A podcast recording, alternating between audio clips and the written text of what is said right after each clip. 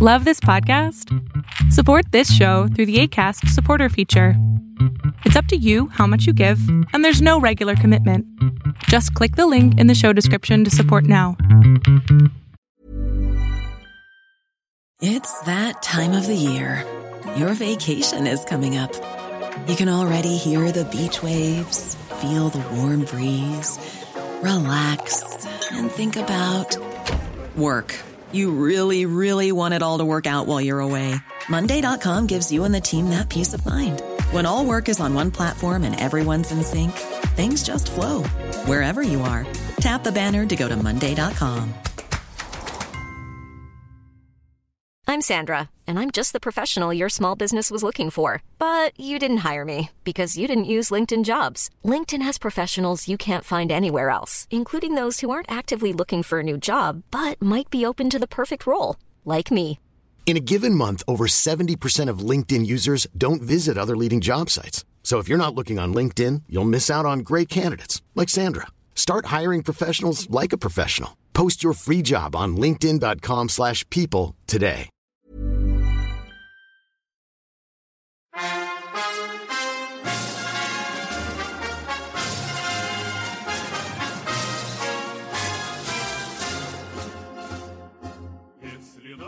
Greetings, comrades, and welcome to our episode about Poland and Lithuania, and about why Soviets actually lost this war to so many of our little countries, you know, all the Baltics, Finland, Poland, and all these other places.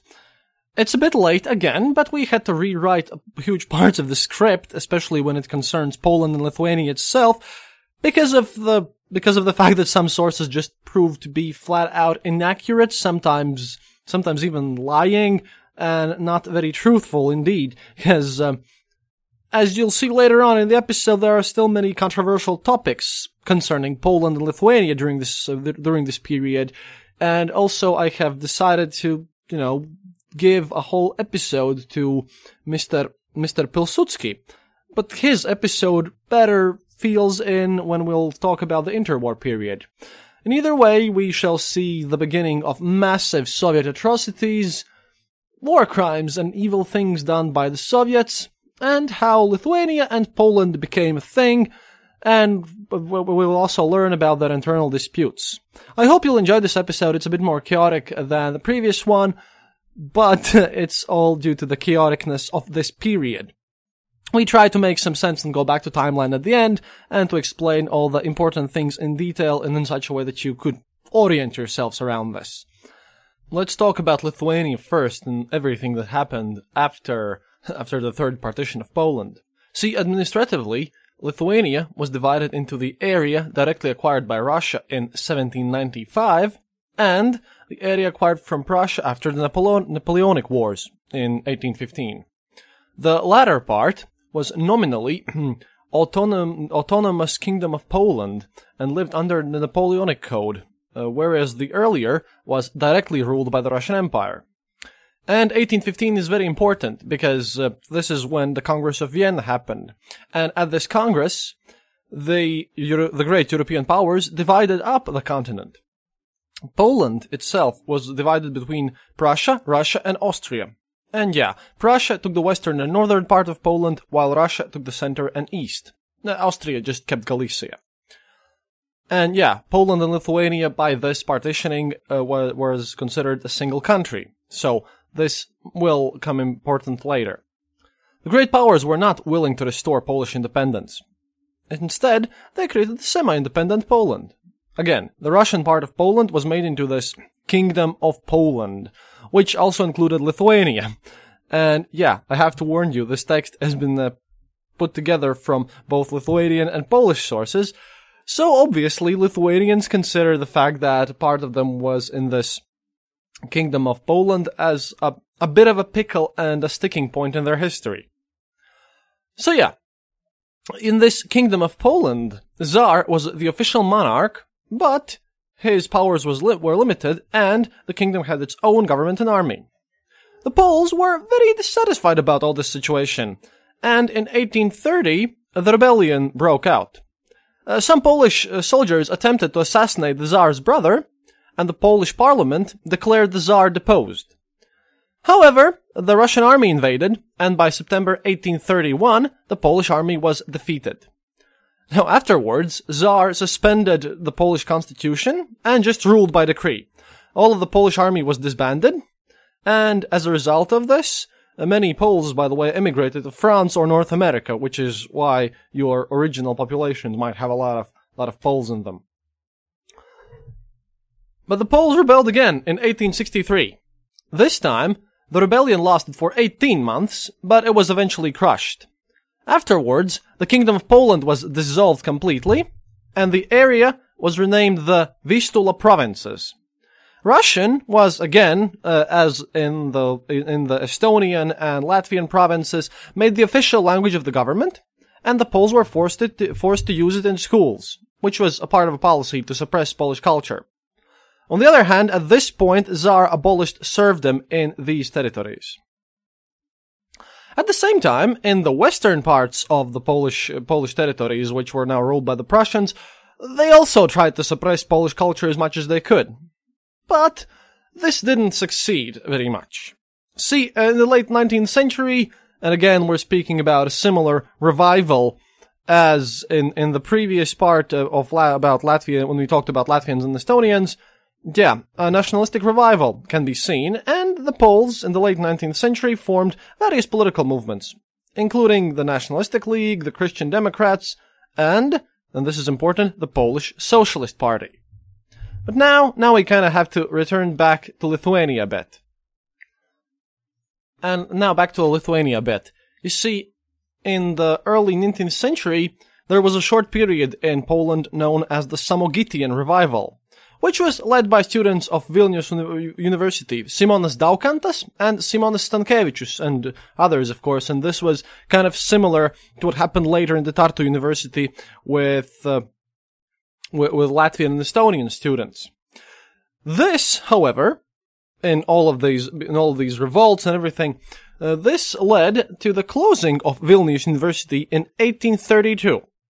By the year 1865, printed Lithuanian language as such was completely banned there.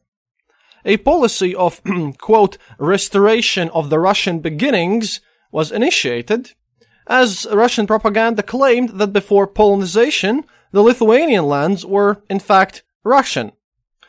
The Roman Catholic Church was also persecuted, with some church buildings torn down and some others handed over to the Russian Orthodox Church.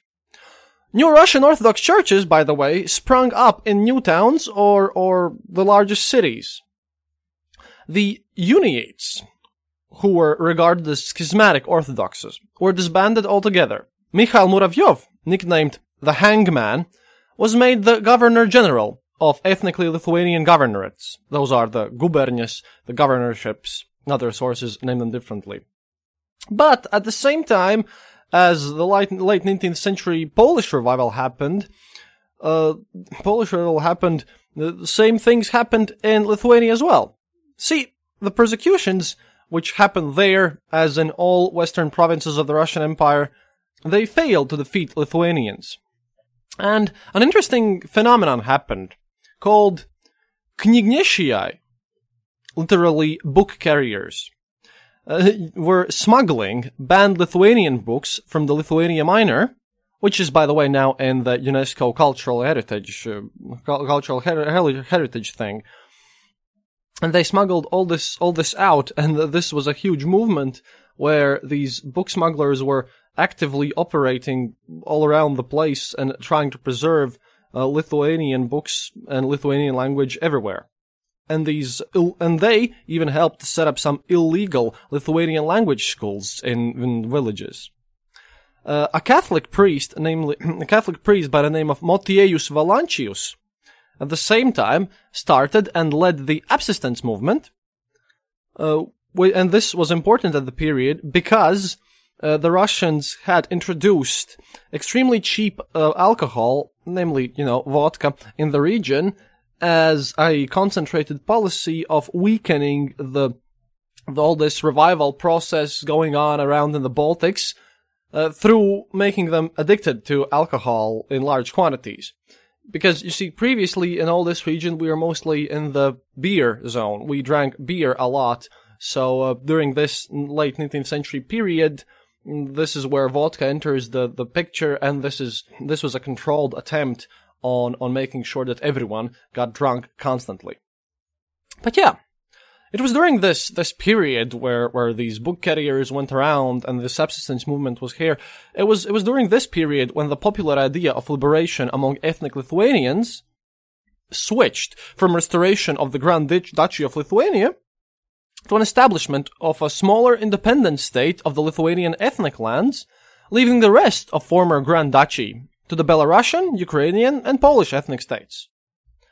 Uh, these events, which were together named Lithuanian National Revival, tamed the long-term assimilation-induced decline of the Lithuanian inhabited area and, you know, their share of, of, of all this situation. Back then, you see, economically, Russia was backwards compared to the Western Europe. And while there was some infrastructure development, such as the St. Petersburg to Warsaw Railroad of 1861 that went through Vilnius, this was far from the Western standards. Moreover, the official class division of the society was rigorously supported by the state, and only in, in the year 1861, the farmers ceased to be regarded as a property of the local nobles. And this is important to Lithuania.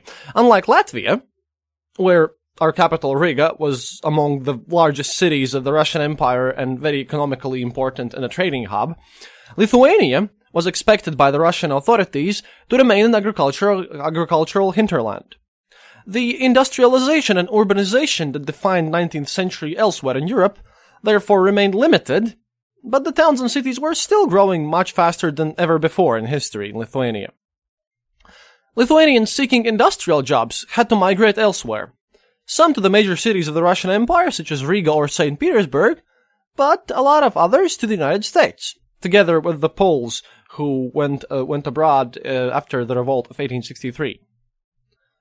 And, weirdly enough, in 1900, there were more Lithuanian speakers in Riga and in Chicago than in any city in Lithuania, where the few cities that existed were dominated by Polish speakers and Jews. In Lithuania Minor, the cities were lar- largely German, you know, from, from the same, uh, same era as previously, while some Lithuanian towns and villages gradually Germanized over the century. In spite of this, Lithuania Minor, technologically advanced, and devoid of discriminatory Russian policies, kind of remained the central fortress of all the Lithuanian national revival movement. And when the Russian Empire started to crumble in 1904, when it lost the war to Japan and had to give in to some demands of its minorities, Lithuanian language was again permitted, and the Lithuanian countryside sprung up with new Roman Catholic Church spires because Poland and Lithuania are like the bastions of Catholicism in Eastern Europe. During the war in 1915, the Germans captured Lithuania proper, and then Brest-Litovsk Treaty happened about which we spoke about in the previous episode. And, you know, through all of this mess in quite the similar, quite similar circumstances that, than in Estonia and uh, Latvia, uh, this led to a possibility uh, to declare independence in February 16, 1918.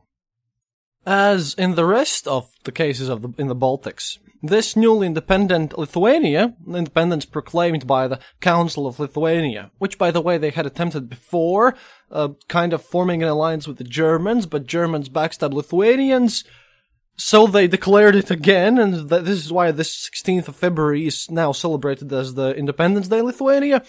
This, this country faced again foreign enemies uh, in, in these years between 1918 and 1921. First off, there were the Bolsheviks, of whom many were Latvian Red Riflemen, who were forced to fight outside of Latvia, and in this in these battles that we discussed in the last episode, but there'll be a recap of those, so don't worry. They also faced the pro-Tsar Bermontian army of former World War I POWs led by Bermondt-Avalov, which was crushed in the 1919 near Riga, and later on, they also faced and fought against Republic of Poland, who was also born at the final stages of the World War I. You see, Poland, as a country, re-emerged in November 1918 after more than a century of partitions by Austria-Hungary, the German and the Russian empires. Unlike the rest of the Baltic states, like Estonia, Lithuania, and Latvia, who basically declared themselves to exist and then had to fight for it, Poland's independence was confirmed by the victorious powers through the Treaty of Versailles of June 1919. And of course, they faced a lot of wars and everything, but this this uh, this existence of Poland was kind of confirmed there and, and put in place because at this point the Allies thought of Poland as you know a potential ally and a potential kind of a potential tool to be used against the Bolsheviks. The Polish political scene inside was democratic, but it was extremely chaotic, and we can just talk about Josef Pilsudski basically running the scene and, and trying to swat down all opposition. Uh, Josef Pilsudski, by the way, will uh, later on seize power in May 1926 and become the author- authoritarian leader, which, by the way, happened in all of uh, all of these countries. We became authoritarian at one point or another, but that's on the interwar period of history. Oh boy, to which I shall also devote a whole episode, because that's going to be a bit easier. Now, unlike industrialization that happened elsewhere, this this new uh, Republic of Poland had basically adopted this policy of agrarianism, and they they made massive economical reforms and re- redistributed lands to peasants, and you know this achieved the significant economic growth in the interwar period. What's the most important part is that the Poles literally fought everyone else after after they established their republic, and uh, and this led to one third of the population consisting of minorities: Ukrainians, Jews, Belarusians, and Germans, who were, by the way, either hostile towards the existence of the Polish state because of the lack of privileges, or often discriminated against. In the case of Ukrainians and Belarusians, who faced Polonization, same as before everyone had faced Russification there were sort of treaties that supposedly protected these minorities, but the government in Warsaw really wasn't interested in their enforcement. And one of the reasons why is a certain idea of Josef Pilsudski of an intermarium federation. Międzymorze. Międzymorze, maybe I'm, I'm not very fluent in Polish, which he saw as a counterweight to Russian and German imperialism. This was an idea of at the beginning kind of restoring the old old Poland Lithuania, old Commonwealth. But then uh, Pilsudski pressed forward this idea of intermarium, which would uh, be kind of a Polish run huge federation, which, as he hoped, would encompass all the Baltic states, uh, like Latvia, Lithuania, Estonia, Poland, uh, Ukraine, parts of Ukraine at least, and uh, also would include Scandinavian countries in, in, this, which would then provide to be an alliance and a counterforce uh, to Russia. Of course, he was majorly resisted by both the Soviets and internally, who saw this as utopia, and by the Western countries who, at this point of history, by the way, are looking at what's going on in the in the Soviet Union and all the all of these territories in Eastern Europe, and they are just thinking that, oh well, Bolshevism would be probably extremely temporary, so you know we shouldn't help anyone who's trying to weaken Russia, which has been our trustful ally for a long period of time. But this wasn't this wasn't the only reason why the idea of intermarium kind of failed. Because, like I said, this idea and in this chaotic democratic scene where Josef Pilsudski, even though, like I said before, he managed to stop the Soviet advance and fought against Trotskyist forces and really stopped the Trotskyist idea of world revolution, he won, he was basically at war with everyone else at one point or another because, yeah, his own ideas of this Intermarium Federation. And by the way, this idea is kind of still alive today because uh, recently on Twitter I found that there are there are organizations who would like to see this Intermarium alliance being alive today. They are mostly kind of uh, right-wing nationalistic organizations of Eastern Europe who would cement, who would like to cement a closer relationship uh, between all of our countries. Well, unlike this time, it wouldn't be run by the Poles. It would be kind of more democratic. But there are there are certain movements that, to this day. So Pilsudski's idea is is not completely dead yet. It's it's facing somewhat of a resurgence, at least on the internet, I might say. But back then, yeah, back then the Poles got just put in there by the Treaty of Versailles, together with you know them them rebelling and and using all these previously mentioned chaotic events to just you know become Poland again. And then Pilsudski tries to establish this intermarium. See, Lithuania withstood the foreign interventions back then, and we're back to Lithuania now. You know, they they beat uh, they beat the Bolsheviks, they they beat the remnants of Bermondt-Avalov. But yeah, the Polish attack, in breach of the Suwalki Treaty, by the way, led to annexation of the eastern Lithuania, including the capital city of Vilnius, to Poland. This was never recognized, and Lithuania remained at a state of war with Poland with the new government city, Kaunas, officially designated the temporary capital. And we won't come, we won't come down without Vilnius became a popular slogan, and organizations like the Union for the Liberation of Vilnius sprung up with the Lithuanian-Polish territorial dispute, which, by the way, became one of the keystones of interwar Lithuania's policy. And yeah, they, Lithuania got their Vilnius back and the whole eastern territory only after the Soviet occupation there. And this is a very interesting, interesting story.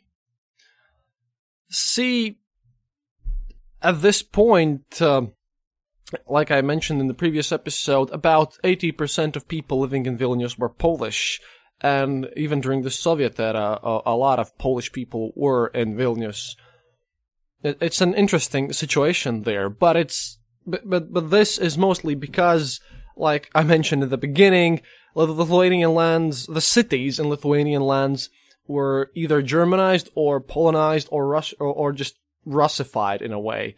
Uh, Lithuanians were kept in this agrarian state, and even though some some towns grew up, uh, unlike Latvia and Estonia, where there were major Latvian and Estonian culture centers in the cities, in Lithuania this was kind of squashed down the cities were never Lithuanian to begin with, even though the countryside and territories surrounding it would be.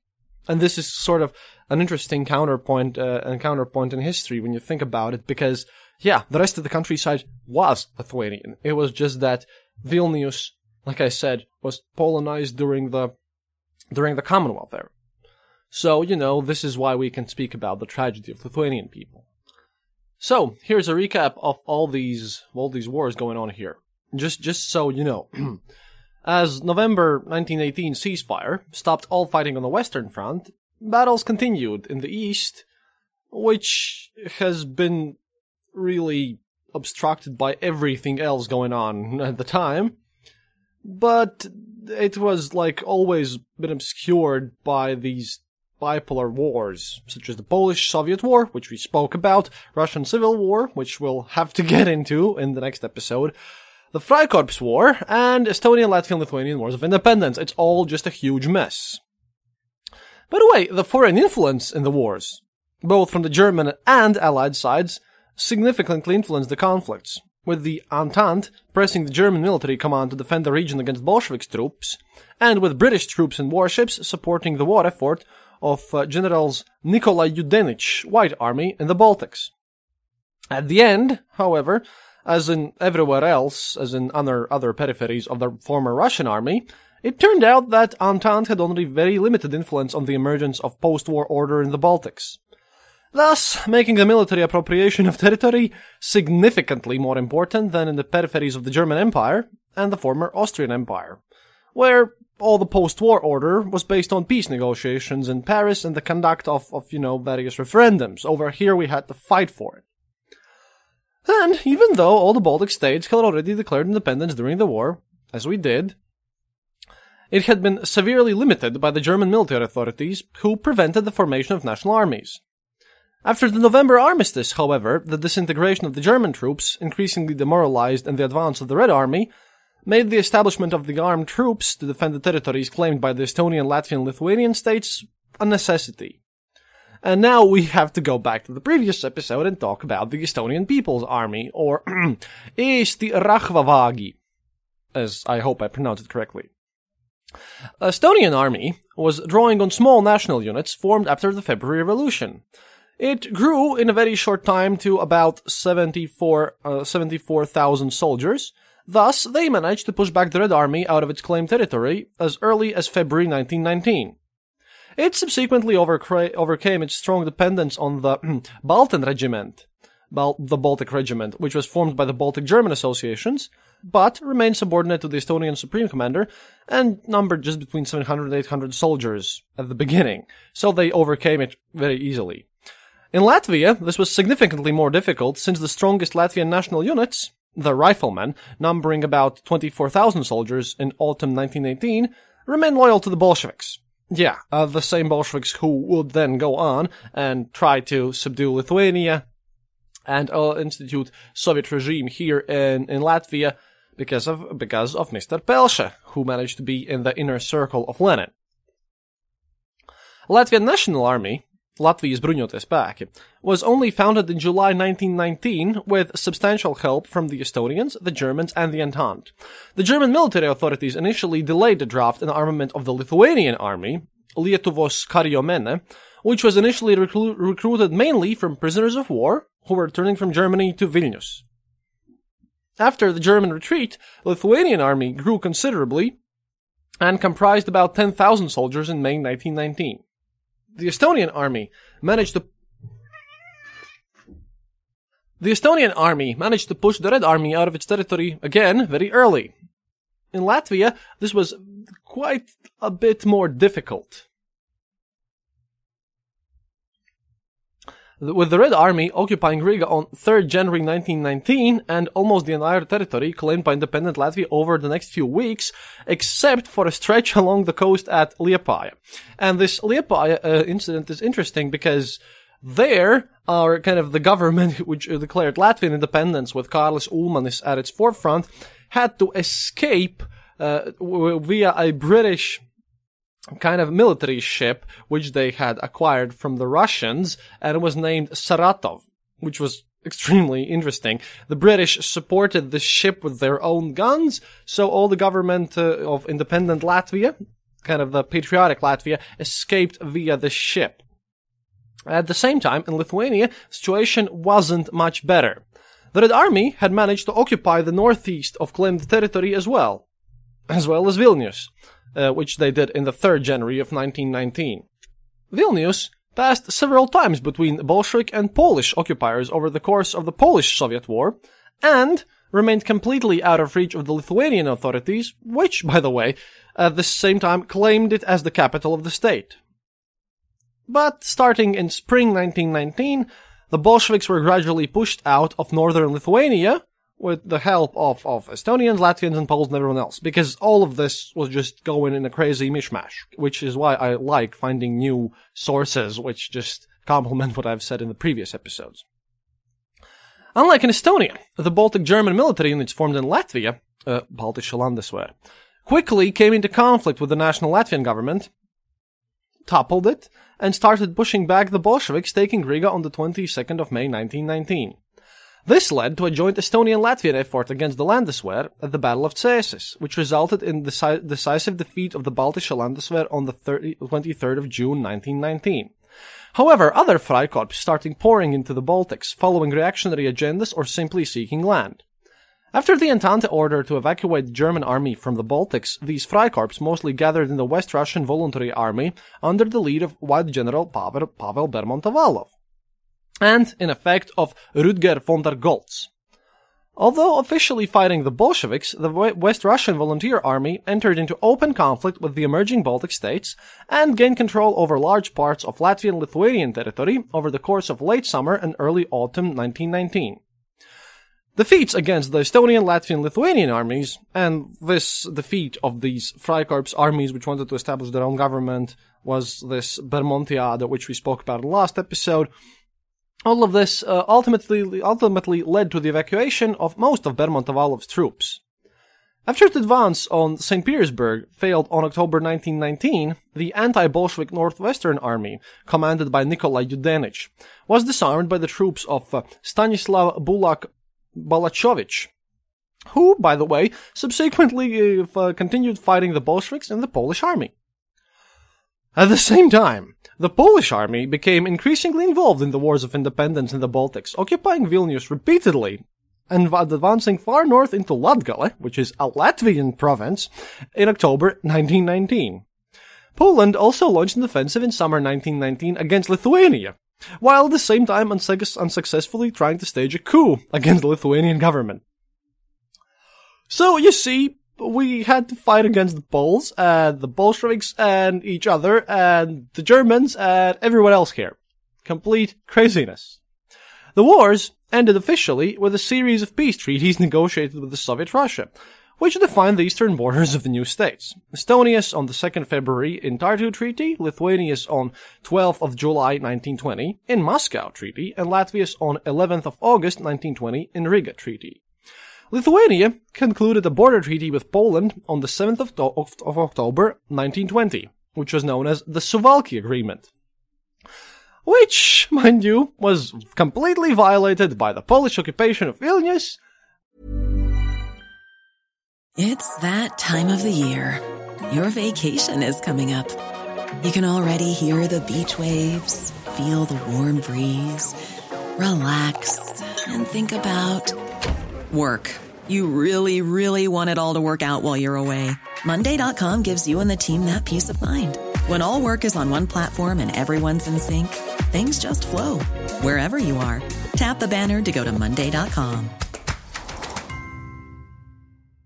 Quality sleep is essential. That's why the Sleep Number Smart Bed is designed for your ever evolving sleep needs. Need a bed that's firmer or softer on either side? Helps you sleep at a comfortable temperature? Sleep Number smart beds let you individualize your comfort so you sleep better together. JD Power ranks Sleep Number number 1 in customer satisfaction with mattresses purchased in-store. And now, save 50% on the Sleep Number limited edition smart bed for a limited time. For JD Power 2023 award information, visit jdpower.com/awards. Only at a Sleep Number store or sleepnumber.com only two days later. So now, now we're into the fun part of this episode. About how the Polish just violated treaties in the name of this Intermarium.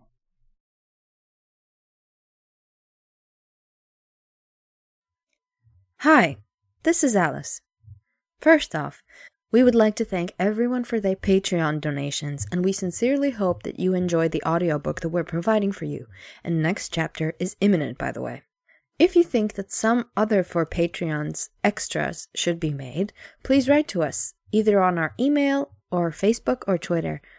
If you want to become a patron, visit patreon.com slash the eastern border, or just click the sign up button on our Facebook page. Also, we appreciate any PayPal donations that you can give us via the donate button on our homepage.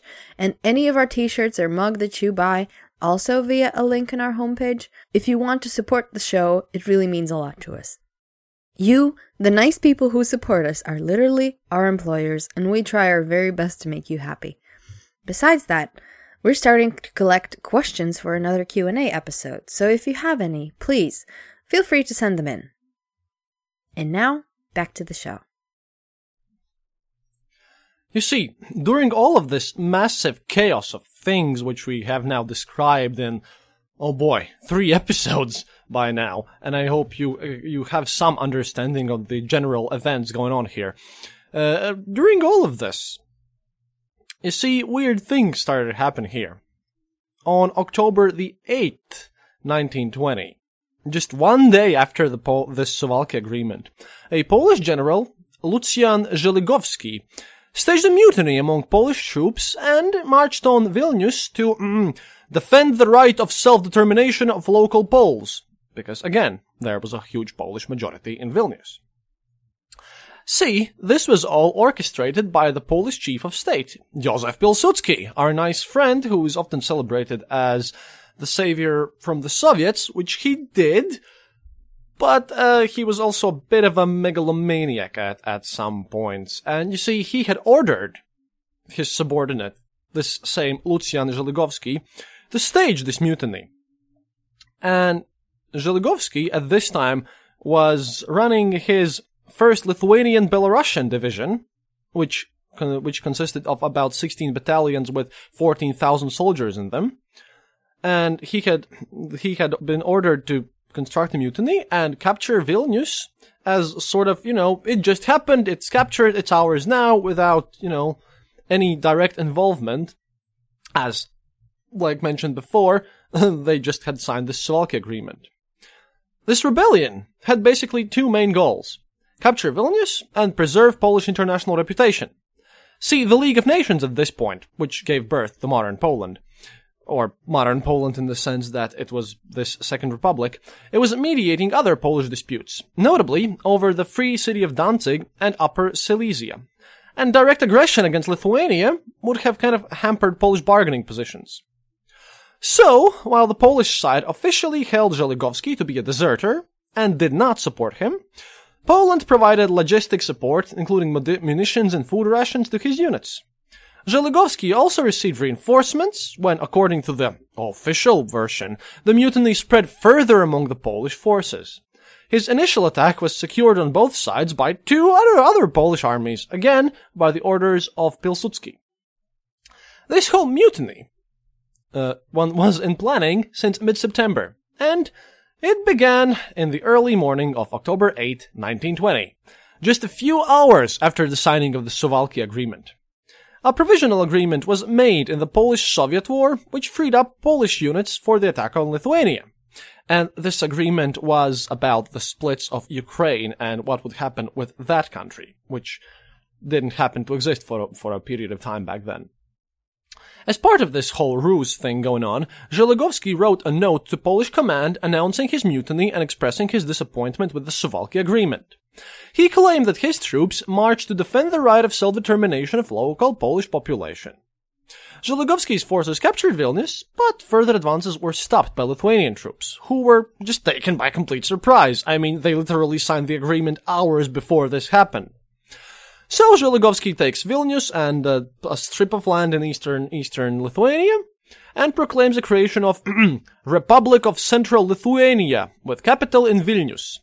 They attempted to continue the assault, you know, trying to capture Kaunas and take over the rest of Lithuania, again, all for Pilsudski's Intermarium idea, but they were stopped by Lithuanian forces, who, even though they could stop the advance, really, after all this mess going on, and with every every war just it was a war-torn country and they, unlike Poland, didn't receive Entente support.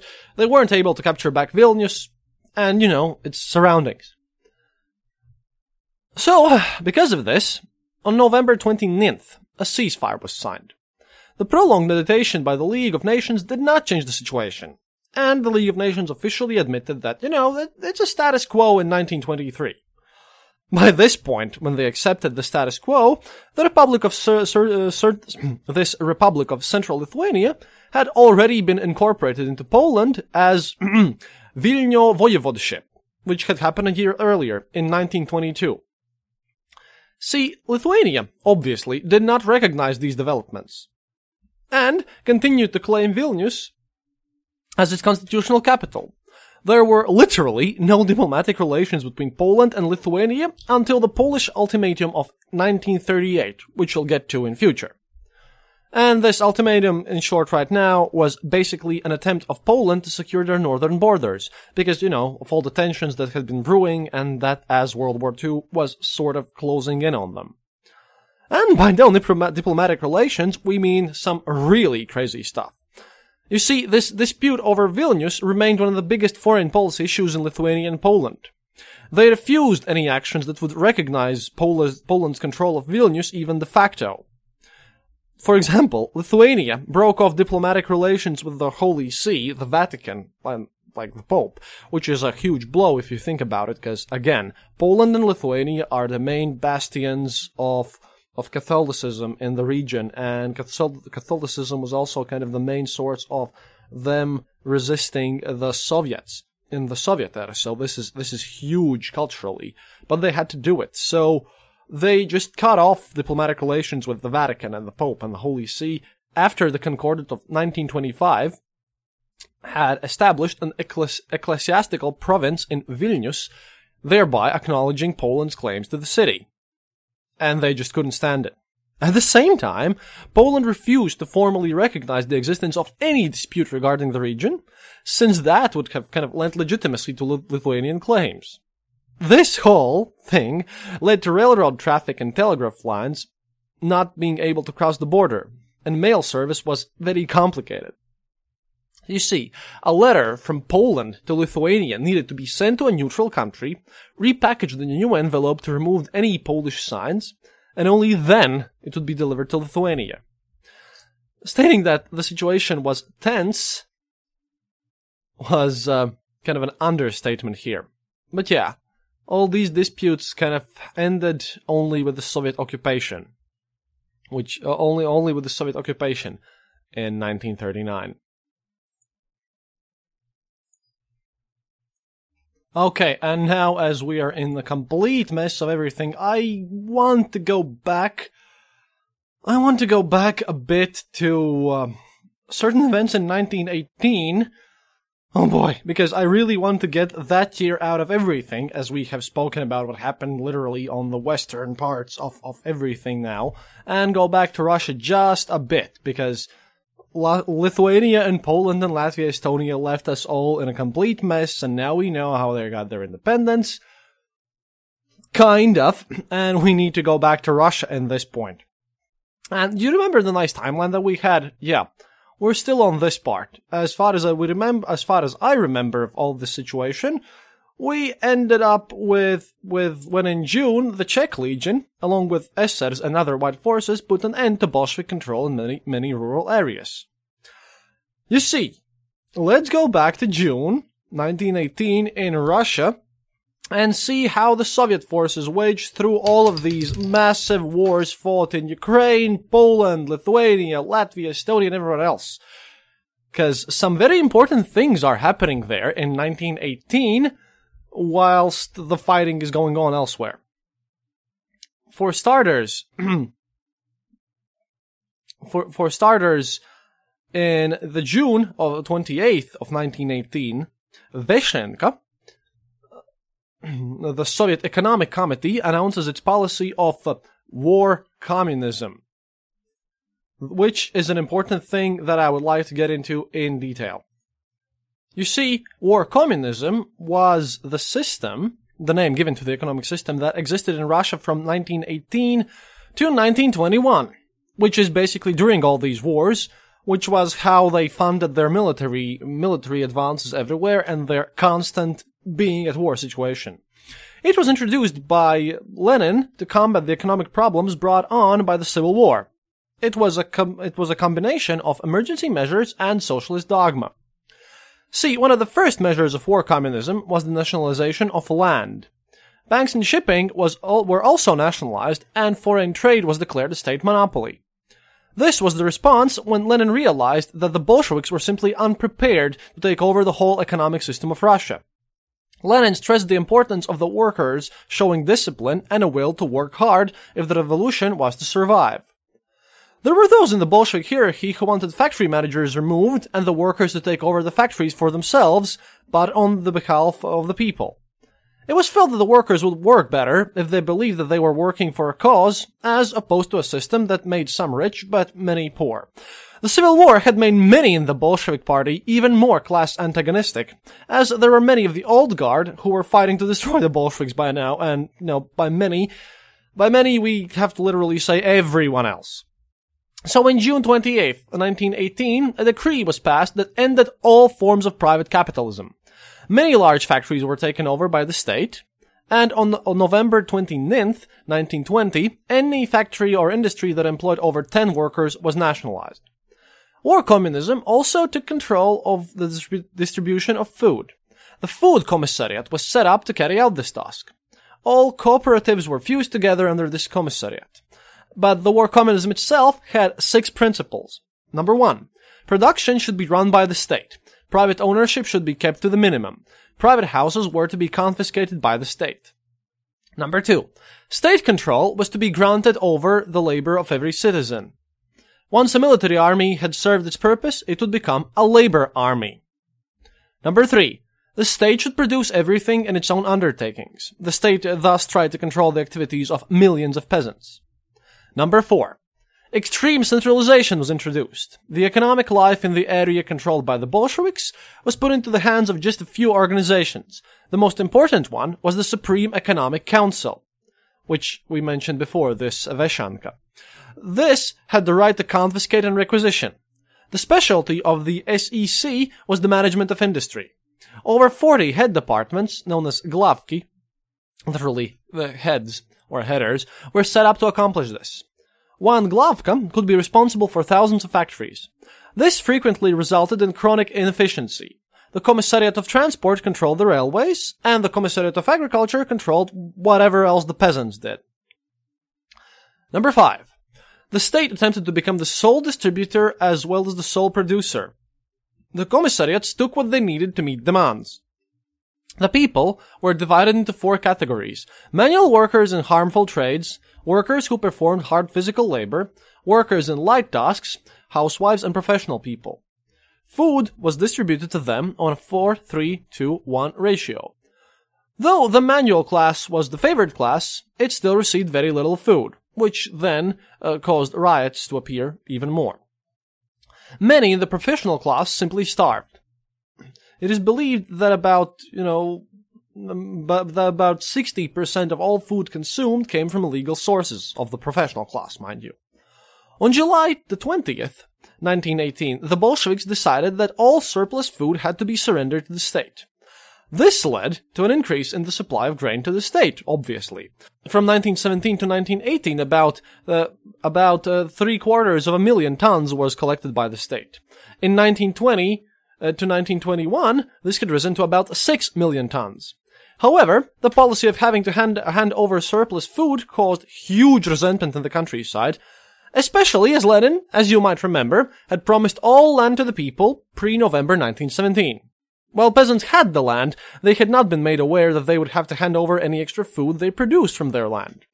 But even the extra could not meet demand. Uh, later on in 1933, 25 millions of tons, million tons of grain was collected, and this only just barely met the complete demand of the country. And number six, war communism attempted to abolish money as a means of exchange. The Bolsheviks wanted to go over to a system of a natural economy in which all transactions were carried out in kind. Effectively, bartering would be introduced. By 1921, when the war communism system ended, the value of the ruble had dropped massively and inflation had markedly increased. The government's revenue raising ability was chronically poor, as it had abolished most taxes. The only tax allowed was the extraordinary revolutionary tax, which was targeted at the rich and not the workers. And this war communism was basically one of the reasons why the Bolsheviks, even though they managed at the end to win the civil war at home, why they couldn't beat the Poles, the Lithuanians, Latvians, everyone else basically, and why all this independence managed to even happen. Because it was a disaster. In all areas, the economic strength of Russia fell below 1914 level. Peasant farmers only grew food for themselves as they knew that any extra would be taken by the state. Therefore, the industrial cities were starved of food despite this introduction of this 4-3-2-1 ratio. A bad harvest could be disastrous for the countryside, but it was even worse for the cities. Malnutrition was common, as was disease. Those in the cities believed that their only hope was moved out to the countryside and grow food for themselves. So, between 1916 and 1920, during the Civil War, the cities of northern and central Russia lost about 33% of the, their population to the countryside. Under war communism, the number of those working in the factories and mines dropped by 50%. In the cities, private trade was illegal, but more people were engaged in this than at any other time in Russia's history. Large factories just became paralyzed through lack of fuel and skilled labor. Small factories were in 1920 producing just 33% of their 1913 total. Large factories were producing 18% of their 1913 figure. Coal production was at 27% of its 1913 figure in 1920. With little food to nourish them, it could not be expected that the workers could work eff- effectively. By the 1920, the average worker had a productivity rate that was 44% less than the 1913 figure. So you see, it was just crazy. Not only they had to face revolts everywhere and, you know, our independence struggles in this chaotic war, one of the reasons why we actually succeeded in them was the fact that Soviet party introduced this war communism, thus just crushing basically every chance of, of economical potential that the Soviets even held. And that the fact that they, despite all of this, managed to come out victorious in the Civil War by basically just signing a massive line of treaties with everyone who wanted independence, except in their own central territories. Uh, yeah, that was a miracle in itself. And, and basically, even if anything of value could be produced, the ability to move it around Russia was very limited. By the end of 1918, when this, when these wars are still going on en masse, Russia's rail system was in complete chaos. In the countryside, most of the land was used for the growth of food. Core crops such as flax and cotton simply were not grown. Between 1913 and 1920, again during these revolutions and war, there was an, a staggering 87% drop in the number of acres given over to cotton production. Therefore, those produ- factories producing cotton-related products, such as uniforms for the army, were starved of the most com- most basic commodities they needed. So, how did the people react to war communism? Within the cities, many were convinced that their leaders were right and that the failings being experienced were the fault of the whites and international capitalists. There were few strikes during war communism, though Lenin was quick to have anyone arrested who seemed to be a potential cause of trouble. By the beginning of this period, like when this full Russian happened, uh, Cheka had already been numbered about 10,000 personal strong, uh, yeah, Cheka was about 10,000 strong at this point, and in July they will respond to the Moscow uprising of the L of the left SRs by just purging and executing all of them. So Cheka is strong, suppressions are strong, and even though the country is just starving and fighting in the civil war, this is what essentially led the Soviets collapsing everywhere else but inside Russia. See, those in Bolshevik held territory were also keen to see a Bolshevik victory in the Civil War, so they were prepared to do what was necessary. The white victory for them was also unthinkable. Also, the Bolshevik hierarchy could br- blame a lot of Russia's troubles on the whites, as they controlled the areas which would have supplied the factories with produce. The, the Urals provided Petrograd and Tula with coal and iron for their factories, but they were completely separated from Bolshevik, Bolshevik Russia from the spring of 1918 to November 1919. Why? Because of the Czechoslovak Legion. Oil fields were also in the hands of the whites. And the, and also the Bolsheviks' Red Army took up the complete majority of whatever supplies there were in, there were in their fight against the whites. At the same time, no foreign country was prepared to trade with the Russia controlled by the Bolsheviks, so foreign trade ceased to exist. Between 1918 and November 1920, the Allies formally blockaded Russia. So, the harshness of war communism kind of could be justified, maybe, whilst the civil war is going on. When it had, when it had finished, finally, with the victory of the Reds, and loss of all their, all their, like all these countries that I've mentioned previously, there, there was just no such justification. And then, then, uh, violent rebellions started out. And now I'm just jumping in the future a bit, but yeah, there were violent rebellions in uh, Tambov and in Siberia the most important rebellion after, you know, war had ended and the treaties were signed was the so-called Kronstadt Rebellion. It was one of the several major internal uprisings against the Soviet rule uh, uh, after after civil war, and it was conducted by sailors from the Kronstadt naval naval base. It greatly influenced the Communist Party's decision to actually undertake a program of economic liberalization to relieve the hardships suffered by the population during the Civil War and kind of to amend this war communism a bit. You see, the sailors located at the Kronstadt fortress in the Gulf of Finland, which was right next to Petrograd, which is now St. Petersburg, they had supported Bolsheviks in 1917. Their, uh, oper- their cooperation also had been very crucial to success of the October Revolution.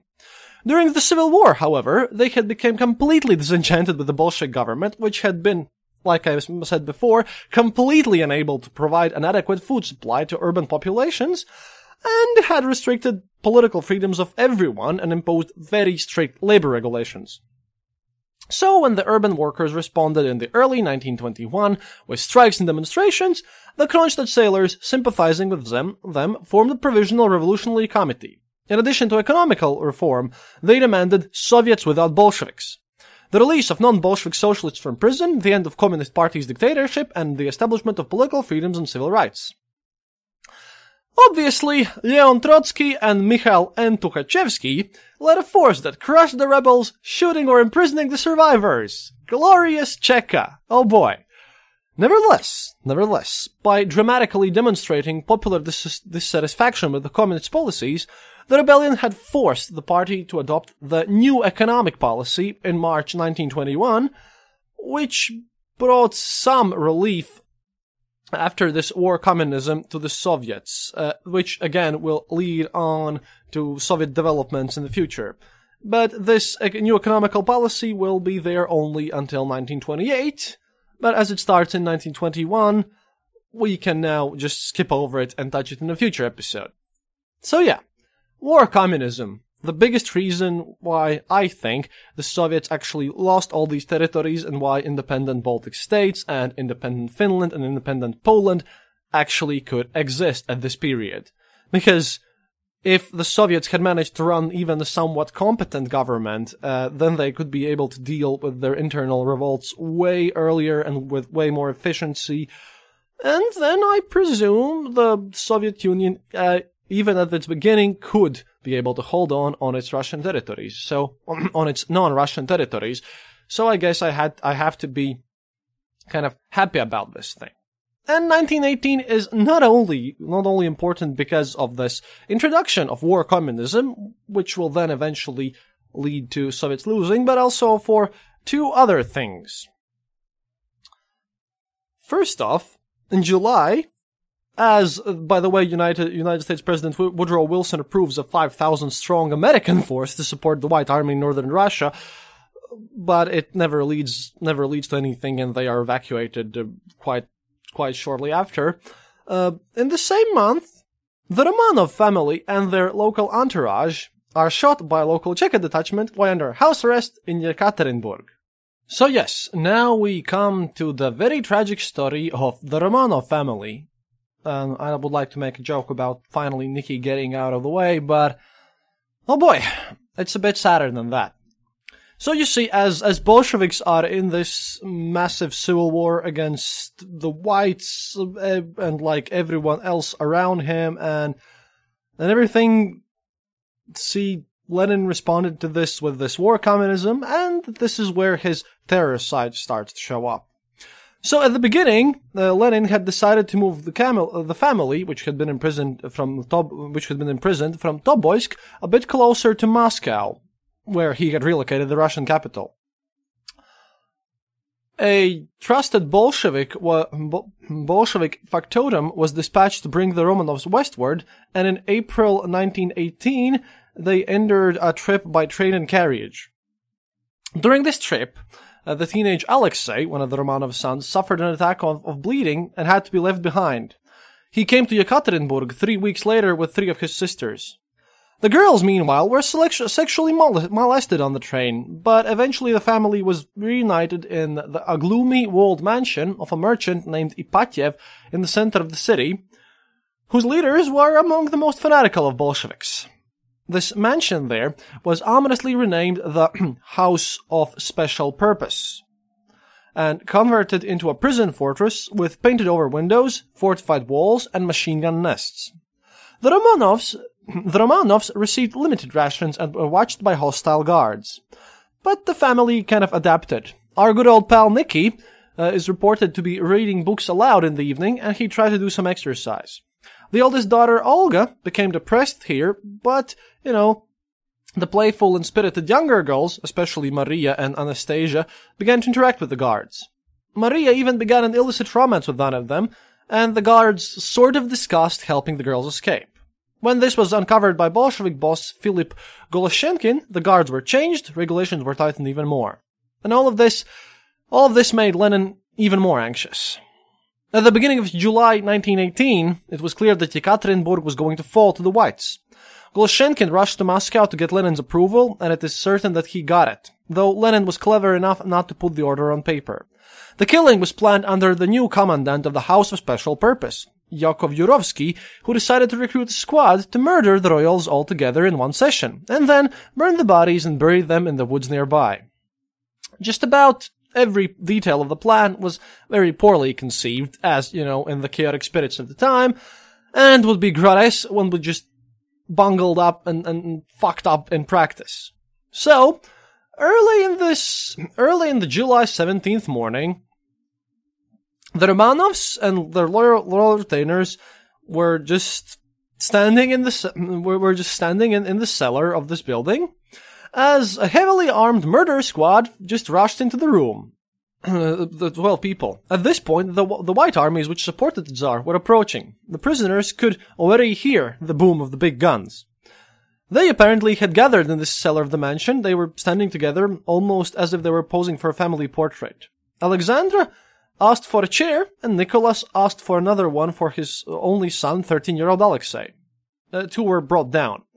They waited there, until suddenly, 11 or 12 heavily armed men filed ominously into this room.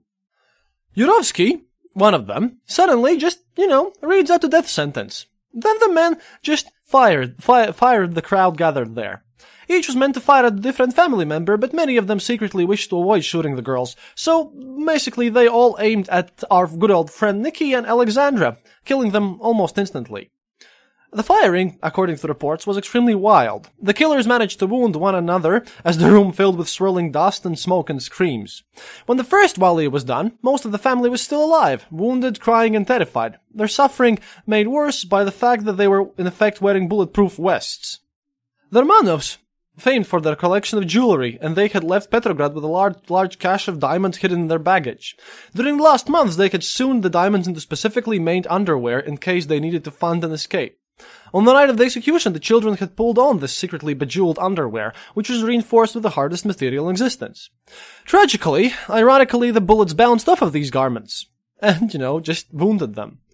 Finally, the murderers waded into the gruesome scene of the wounded, bleeding children. Uh, one of the killers afterwards compared it to a slippery ice rink awash with blood and brains, and stabbed them maniacally with bayonets or shot them in the head.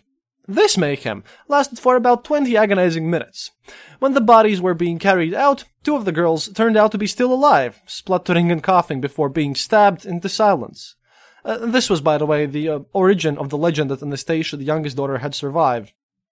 This this is the story that had uh, inspired a crazy amount of imposters there to inspire to impersonate the murdered Grand Duchess. But yeah, now that the deed was done, these drunken assassins and Bolshevik thugs started arguing about who was to move the bodies and where. They, they mocked the deceased royals, basically, you know, peeing on them, pillaged their treasures, and then, you know, they just didn't care.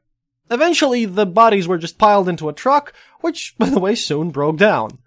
Out in the woods where the Romanovs were stripped naked and their clothing burned, it turned out that the mine shafts that had been selected to receive the bodies were too shallow. In a panic, Yurovsky improvised a new plan. He just left the bodies and rushed into Yekaterinburg for supplies. He spent then three days and three nights sleeplessly driving back and forth to the woods collecting sulfuric acid and gasoline to destroy the bodies, because, you know, he couldn't allow whites to get them which he finally decided to bury in separate places to confuse anyone who might find them. He was determined to obey his orders that, quote, no one must ever know what had happened to the Romanov family. He pummeled the bodies with rifle butts, doused them with sulfuric acid, and burned them with gasoline. Finally, he buried what was left in them in two graves. Two graves which were completely unnamed. Now, how do we know all this? Ha. Huh. Well, you see, Yurovsky and his killers later wrote detailed, boastful, and extremely confused accounts for the Cheka. Again, good old buddies in the Cheka. The reports were then sequestered in the archives and never publicized. But, during the 1970s, the renewed interest in the murder site led Yuri Andropov, the chairman of the KGB, who then, as you know, became our good old general secretary, to just, you know, recommend that the House of Special Purpose be bulldozed so that we all would just forget about this this nice nice event. And you know, all of this just just came into forefront only in 2015 when uh, when things were when, when when these remains were exhumed and DNA testing had been done. But yeah, one of the most one of the most bloodiest stories of of of everything really here. But but this this ladies and gentlemen actually wasn't the most scariest thing that happened in 1918. One of the, in my opinion, craziest things the Soviets did was in August 19th, 1918, where Lenin issued his famous hanging order. now, what is the hanging order, you ask? Well, good sirs, I have a nice translation here. Sent to Penza, to comrades Kurayev, Bosch, Minikin, and other Penza communists. Comrades, the revolt by five kulak volosts must be suppressed without mercy. The interest of the entire revolution demands this, because we have now before us our final decisive battle with the kulaks. We need to set an example. Number one. You need to hang. Hang without fail so that the public sees at least 100 notorious kulaks, the rich and the bloodsuckers. Number two. Publish their names. Number three. Take away all of their grain. Number four. Execute the hostages in accordance with yesterday's telegram. This needs to be accomplished in such a way that people for hundreds of miles around will see, tremble, know, and scream out, Let's choke and strangle those blood, blood-sucking kulaks! Telegraph us acknowledging receipt and execution of this. Yours, Lenin. P.S. Use your toughest people for this. So yeah, murdering of Romanovs, introducing war communism, hanging order, everything just starts to happen crazy, crazy fast, and crazy murderous. But you know, not everything went nice and, and awesome. Because, for example, on August 30th, uh, head of Petrograd Cheka, St. Petersburg Cheka, Uritsky, was assassinated as an act of retaliation for these, for this violence and killings carried out by Bolsheviks. And at the same day, uh, there was another assassination attempt by a, certain Fanya Kaplan, who was the member of the Socialist Revolutionaries, the SRs, which also left Lenin seriously wounded. So, you know, uh, by the by the end of 1918, we had war communism, we had the beginnings of mass murders, there was still wars going on, and those pesky Baltics had declared independence. We're in a very, very fun spot, comrades. Very fun spot. Because all this story is going to get darker and darker in the future, even still. So in the next episode, I'll be talking about the end of the civil war inside of Russia and about what this new economical policy is, which will be set up in Soviet Russia in 1921. We are going to start to move into the interwar period of this era. But yeah, we have to end the revolution to begin speaking about the NEP, because I presume that NEP is where you can truly spot the one one good period in Soviet Union that people have actually had. So yeah, I hope you enjoyed this quite chaotic episode that was nonetheless very important in my opinion. До свидания, товарищи. This podcast is part of the Dark Myths Collective. Visit darkmyths.org for more shows like this one. The darkness awaits. Thank you for listening to The Eastern Border. If you have any comments or specific details you'd like to know, you're welcome to leave it in the comment section on our site, theeasternborder.lv, and we'll rummage even to the western border to find you an answer. Like this podcast, subscribe to us on iTunes, Stitcher, or on our RSS feed. Happiness is mandatory. Good reviews and donations feed the farmers of our kolkhozs in the great motherland. The Eastern Border salutes you.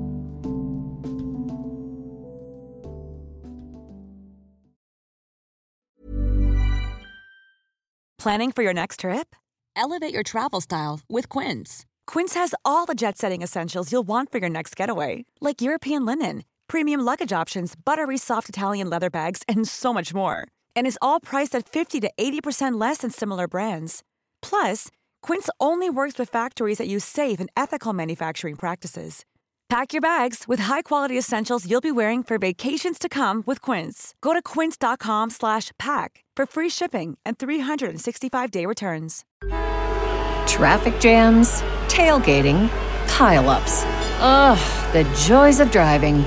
How could it get worse? The federal government wants to have a say in what you drive. That's right. The Biden administration's EPA is pushing mandates that would ban two out of every three vehicles on the road today. Don't let Washington become your backseat driver. Protect the freedom of driving your way. Visit EnergyCitizens.org. Paid for by the American Petroleum Institute.